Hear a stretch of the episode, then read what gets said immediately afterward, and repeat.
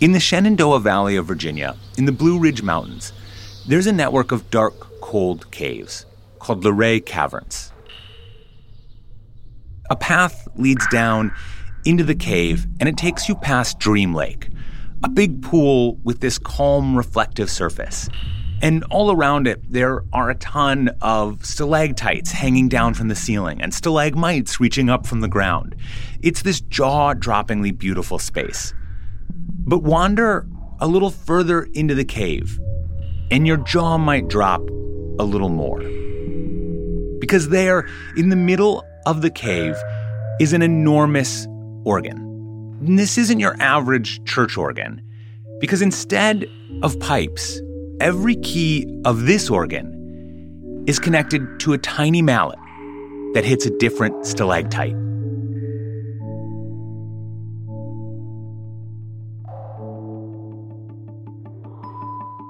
This is Atlas Obscura, a celebration of the world's strange, incredible, and wondrous places. And today, we visit the great Stalacpipe organ, and we meet the son of the man who made it. He would get letters from people all over the world, and then he developed an international following. They all sort of thought my dad was a genius. The story of Leland Sprinkle and the Stalacpipe organ. After this.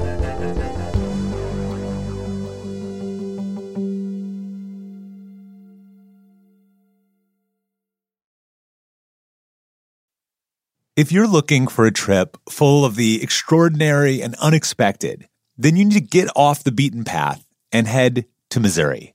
The City Museum in St. Louis has got to be one of the coolest places that I have ever been.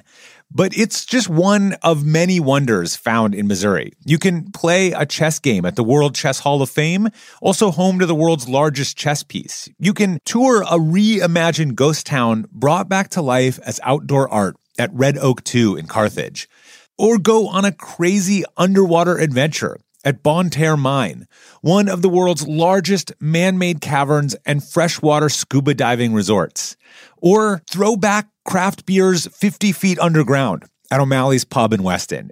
Missouri is a place full of surprise and delight. Don't miss out on Missouri because whether it is weird, wondrous, or the world's largest, there is an MO for every traveler in Missouri. Find yours at visitmo.com. When was the last time I took a road trip? How many national parks could I hit in two weeks? What about hotels? Wait, hey, Erica, how much am I spending on travel? When your questions about life turn into questions about money, there's Erica, the virtual financial assistant to help you spend, save, and plan smarter. Only from Bank of America. What would you like the power to do? Erica is only available in the English language. You must download the latest version of the mobile banking app, only available on select mobile devices. Your chat may be recorded and monitored for quality assurance. Message and data rates and additional terms may apply. Bank of America and a member FDIC.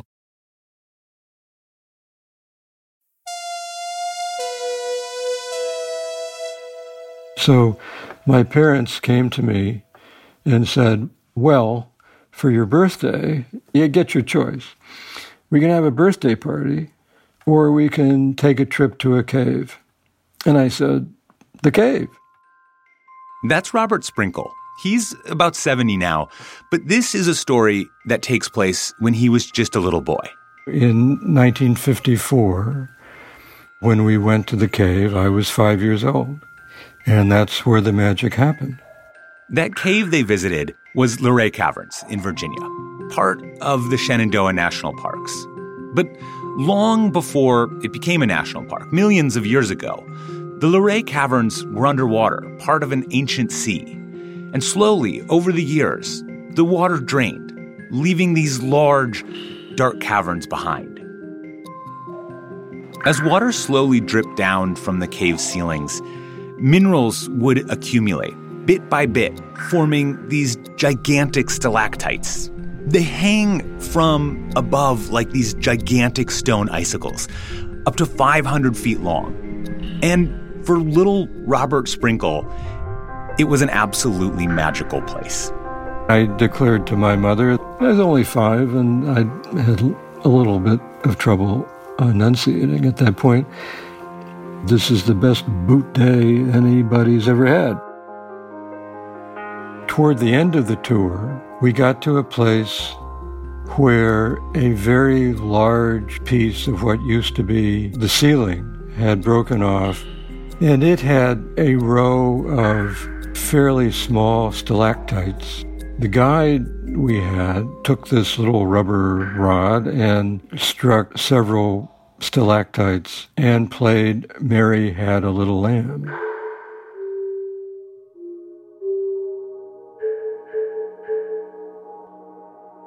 In that instant, my father imagined the entire project that would occupy him until his death in 1990. He thought of the whole thing. He thought of what it would need. He knew he could do all parts of it. Robert Sprinkle's father was Leland Sprinkle. And Leland Sprinkle's idea was this to build a giant organ right there in the Luray Caverns. And to do this using ancient stalactites in the place of the pipes.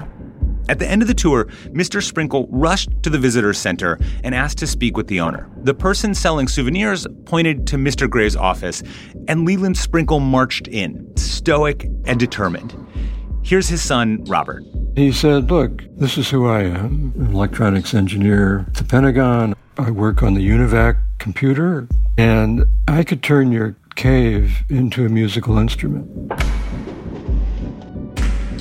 The UNIVAC computer was the first general purpose computer, and the Pentagon was the very first place to have one installed. These machines were very large and very rare.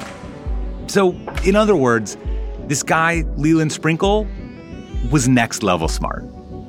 And the owner, strangely, said, Okay, see what you can do and they shook hands, and there you go. I mean, I looking back on it, I think, I mean, I, it was really kind of nuts. This kind of agreement could like literally never happen now. It's pretty hard to imagine the national park system letting someone come in and just chisel at the ancient stones. In that period, that never came up, you know, defacing rocks or something. It might have been the last era in which that could have been done. In the two hour drive home, Robert's father was quiet. Whatever excitement his father had for this project, he didn't show it, at least not outwardly. Here's Robert. No, not giddy. My dad wasn't a giddy kind of guy, rather taciturn. He was lost in thought as far as I could tell. Purposeful and optimistic, I think, would be fairer. By the time they arrived home, Leland had composed in his head a list of all the materials that he would need, and he got straight to work.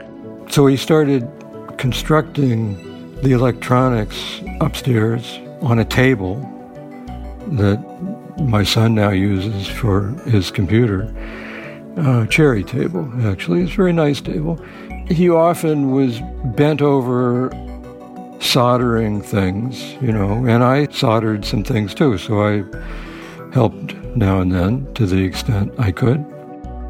There was no textbook for building a giant organ in a cave, a, a, giant organ made of a cave. And so Robert's dad had to invent all these parts and processes along the way, especially when it came to the waterproofing. My dad thought, well, maybe we could just coat it with something. So he got a lot of beeswax and a hot plate, and then I would dip the magnetic pickups in the beeswax. And I would do this repeatedly until a sufficient coating had been applied.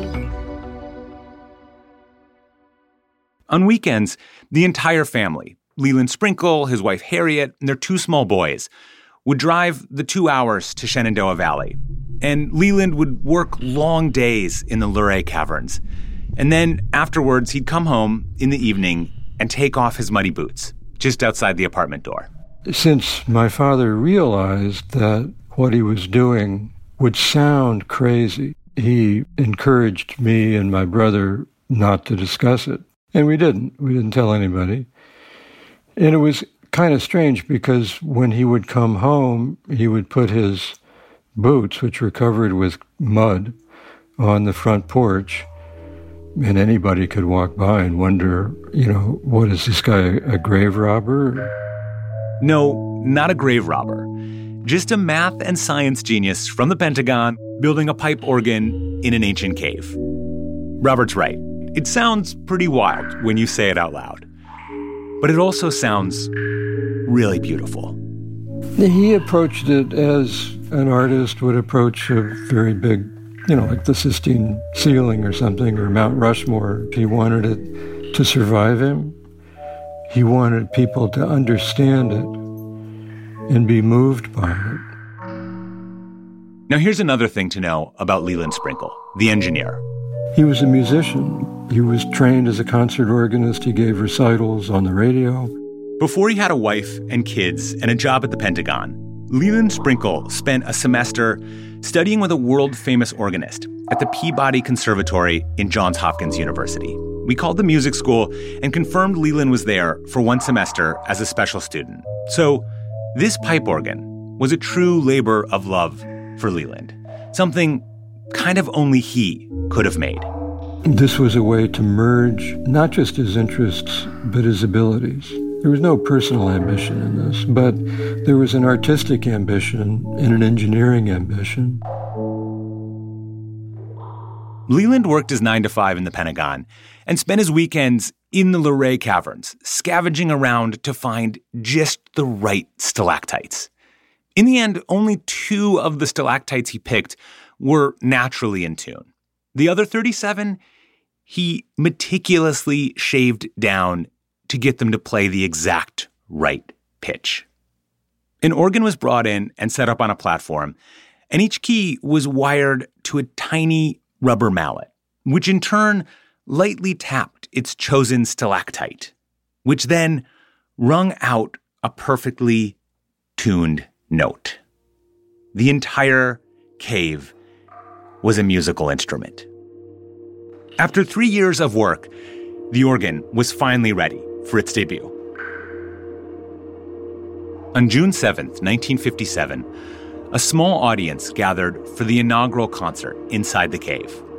Leland Sprinkle came out and took his place. He sat down at his creation and started to play.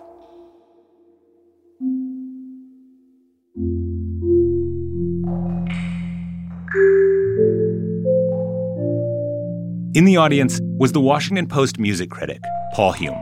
He drove to Luray, and he sat there being dripped upon by stalactites from the ceiling. Mr. Hume was known for his harsh reviews, someone who was notoriously tough to please. But he sat through the concert without complaint. And when it was over, he loved it. And not only did he love it, he actually named it. He called it the Great Stalacpipe Organ. And my dad loved the name, and so that's been the name applied ever since.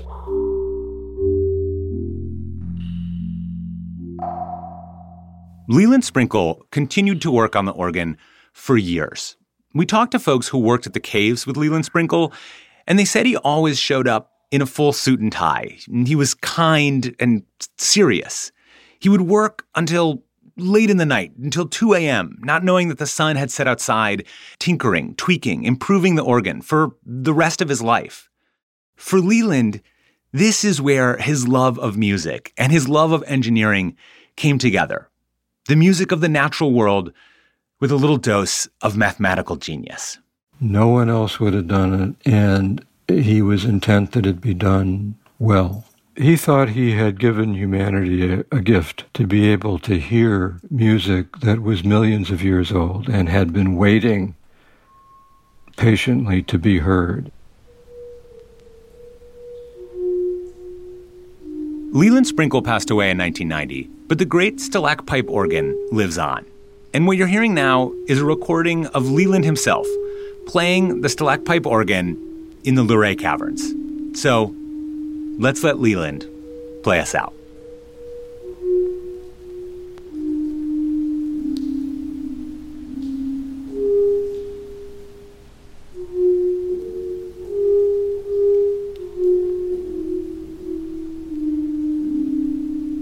I want to give a special thanks to Robert Sprinkle for sharing his father's story with us. And thanks to John Schaefer, Bill Huffman, and Larry Moyer from the Luray Caverns for making time to speak with us. If you visit the Luray Caverns, be sure to stop in the cathedral room, where you'll find the great stalactite organ. Over the years, millions of tourists have passed through these caverns and heard this music. To preserve this special instrument, visitors are not allowed to touch the organ, but no worries, you can still hear the music. There's a button you can press, and the organ will spring to life and tap out a melody on the very stalactites that Leland Sprinkle tuned by hand. This podcast is a co production of Atlas Obscura and Witness Docs. This episode was reported by Heidi Shin. Our production team includes Doug Baldinger, Chris Naka, Camille Stanley, Willis Ryder Arnold, Sarah Wyman, Manolo Morales, Tracy Samuelson, John Delore, Peter Clowney. Our technical director is Casey Holford. This episode was mixed by Heidi Shin. Our theme and end credit music is by Sam Tyndall, and I'm Dylan Thuras, wishing you all the wonder in the world.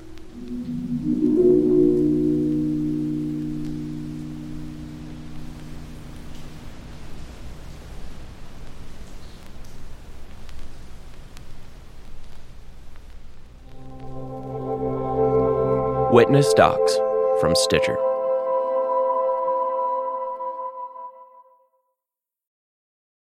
The world isn't wide enough for those with an insatiable desire for discovery. The all new 2024 Lincoln Nautilus Hybrid SUV offers the power and freedom to explore further and deeper than ever before. Intuitive, smart features ensure they are always connected to the road ahead.